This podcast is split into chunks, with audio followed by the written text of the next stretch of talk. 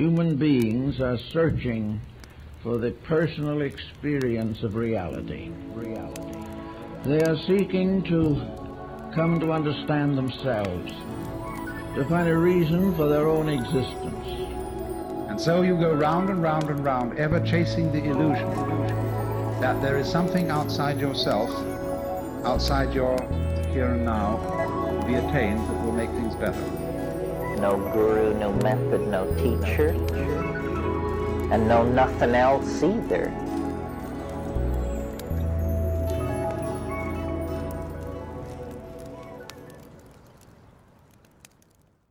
Okay, welcome everybody. We have Kayla with us. I could have gave you more of a warning, but I decided not to. Hi. um, so, Kayla, today we are going to talk about um, this concept that I read in a Stephen King book, and it's uh, Irina or Irina, the healing madness. What are your thoughts on that without like really having anything to go off of beyond the healing madness? Well, I know that you told me about the healing madness or like your concept of like where you seen it, but I forgot it. So, yeah. Um, I don't know. I believe that you can heal your own madness. I really do. And in like a really weird way. Um, I definitely think it's possible. But you'll fall into madness too, trying to feel like heal it kind of. Mm-hmm. I do. For Does sure. that make sense? Um, in a roundabout way, and you're Crazy. so maybe maybe we'll go with my concept of it is, and you can build on it a little bit, or like interject your thoughts on it. right. So, like for me personally, um, when I went fucking crazy, it was almost like it was healing in a sense. So, the word entertainment, the um, etymology of that word means to contain within. And the stuff that I was containing within myself was a bunch of bullshit, like all sorts of different conspiracy theories, um, a lot of unhealthy stuff overall. And when I went psychotic, it was kind of like when you pop a pimple or something and all this pus comes out. That was like what was going on in my mind. Like all this negative shit that I put in there was um, being evacuated. Yeah, purged. Yep, that's that's it as well. And one of the things that I lost through all of that um, purge was really the use of substances, which allowed me to get even better.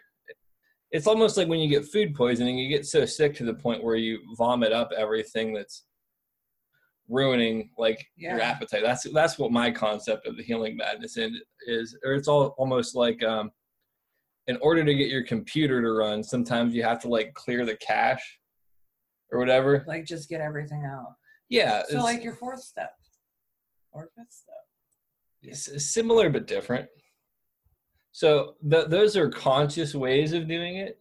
Mhm. I would say the healing madness is more of like a subconscious mind fuckery way of evacuating stuff.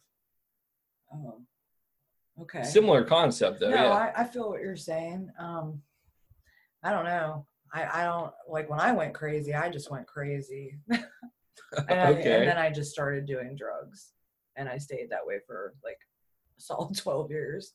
But um, I don't know. but even even look at it this way though without without using substances and getting to a point where you needed to find a recovery could you have actually lived the quality of life that you're living now or feel how you feel now or have like Without finding the recovery. yeah Oh no. And like when you said like purging like everything out of you, for me it was so intense.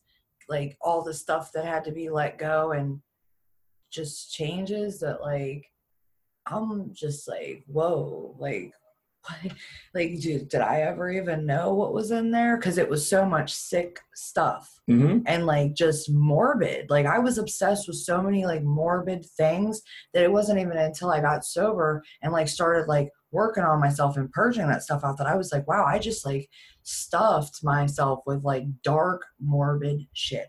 Mm-hmm. and that's kind of like the whole thing like your addiction although it was a sickness it actually was the cure for your problems in lots of ways in a very roundabout way No, no, I agree. If I wouldn't have gotten so low, I would have never rose so high. You know what I mean? mm-hmm. I'd have never found. I probably would have never. You know what I mean? Like who knows what would have happened, but I wouldn't have. uh I think I had to get sick enough and go through enough like madness, we'll call it, and just crazy to actually be like, wow, like let's see what's in there. Let's get it. I was super sick, you know what I mean? And yeah, it's been a beautiful thing. Like I found out stuff about myself that I didn't even know. Mm-hmm. And that's one thing. Like I think that a lot of people miss out on the benefit of actually like finding um, a way to better themselves because they don't ever have that instance where their whole life crumbles down or where they've like taken themselves so far out. A lot of people are just like moderately sick or like they're a level of sick that's actually socially acceptable in the social norm. Right. It's like that whole saying, um, being considered sane in an insane society like isn't a good thing or whatever. I'm Right. paraphrasing that part there, but no, I um, get it. Yeah, and it's like a lot of people are fucked because they're not fucked enough to get better. No, wait, stop. Because like that is so crazy because like my dad and I, when I was working, like we would every single day like talk for like an hour. And I was telling him, you know, you've probably heard it in the rooms, like how we say we're grateful and recovering. And, you know, I'm sure you've heard people say that they're like grateful for all the suffering because it brought them to like look at like I hate to call them normal people because what is normal, but like Setting on a dryer. yeah, right. But like, you know what I mean? Like they're suffering. They're not happy. They are like like defective and they don't have like what you just said, they do not have enough suffering to say like, hey, like fuck this. I don't like this.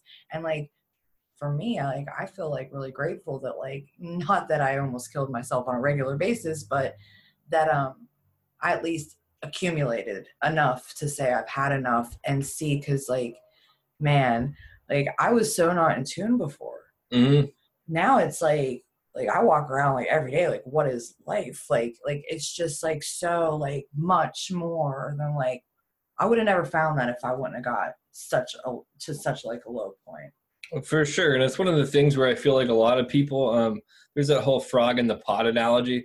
The the stress and the bullshit in their life is built up so slowly over time. They don't recognize how screwed they actually are and how they relate to the world. Right. But for like people that have substance abuse problems or other issues that like cause them to kind of open their eyes, um, there's that great increase in heat where you're sitting like, "Fuck, I can't, I can't do this anymore. Like, what the hell am I doing? I'm in a pot of boiling water. Like, I'm screwing myself over." Mhm. um, and it really breaks through all of the denial and like um, stuff that we limit ourselves with. And, I mean, fortunately for me, I went crazy and I had all, all this negative shit in my life.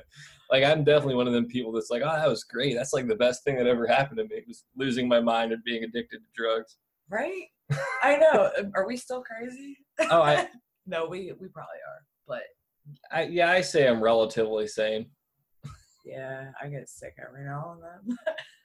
no, but like I know I'm glad that this is like where the conversation went because um I truly sometimes feel sorry for for people that like it's like you're you're almost like you have to just like reach that level of you know they have that saying when the pain gets great enough. Mm, oh my god when it gets great enough you look at the world in a totally different way. And then once you start finding that level of sanity you start seeing the sanity or insanity around you. And it's like wow like uh sometimes like i think that like everyone could benefit from the spiritual principles and steps that you know addicts um follow because it just makes you like a better person and it makes you connected to something so much more and the world would be such a better place you know Yeah, I definitely agree. Um, that's one of the things that I'm I'm doing right now with the one uh, like a digital mystery school that I'm working on. and It actually Mhm. presents the 12 steps. I talked to you Your about that concept. thing. Yeah, yeah, yeah. yeah. that's awesome i'm glad somebody thought of a way to present that I'm sure other people have. I was going to do something before called um, universal identi- un- yeah, universal identified or whatever, where it was like doesn't matter what you have and you can say your name because it's not a big deal, but we all have something that we're going through. so it's not anonymous exactly. But I was like, I think that's like too literal and being too defiant. Like maybe I need to think of a more tactful way to approach it. I, I mean I know, the whole anonymity thing it's uh the real pisser Well, the anonymity thing I found out um, in, the fellowship I go to, it's not on the direct level of people not knowing your name so much as it's like doing the right thing for the, like on like a uh, public face level, not identifying yourself with a particular fellowship, so you don't drag that in, and then also um, just allowing people to come in without focusing on their background specifically. It's like a lot broader definition of anonymity than what the uh, generally understood definition of anonymity is, in my understanding. I'm speaking Swahili to you. No, no, no, no. I I'm just what joking. you I'm said, but- joking. Listen, I'm not as dumb as I look. I, Okay? I didn't say anything. Even my eyebrows are. All right, we're not gonna go there. Forget about it. Um, before we end this episode, because I feel like we got the meat and potatoes of it, or the tofu and, carrots if you're Carry on with the vegan. vegans. Um, pick one of those daily meditation books and just open it up to any old random page. Oh, I like this one. I've been looking at it. Looking at my book, yo. yeah. So You can read it or I can read it. It's up to you. you want to read it? I, I will if you don't want to. I mean, I'll. You can read it. I, I believe in you. you believe in me. Okay, so this is about, I guess, resources. Use a mirror in difficult times. You will see both cause and resolution. When faced with adversity, you must ask whether you have done anything to bring misfortune upon yourself. If the present difficulties are the unforeseen outcome of events that you yourself set in motion, then it is necessary both to learn from your mistakes and to search for any possible way to correct them. If the difficulties are due to character flaws, then the situation should be resolved and the basic fault must afterwards be eradicated. The wonderful part of all this is that the resources for resolving our problems are also within us.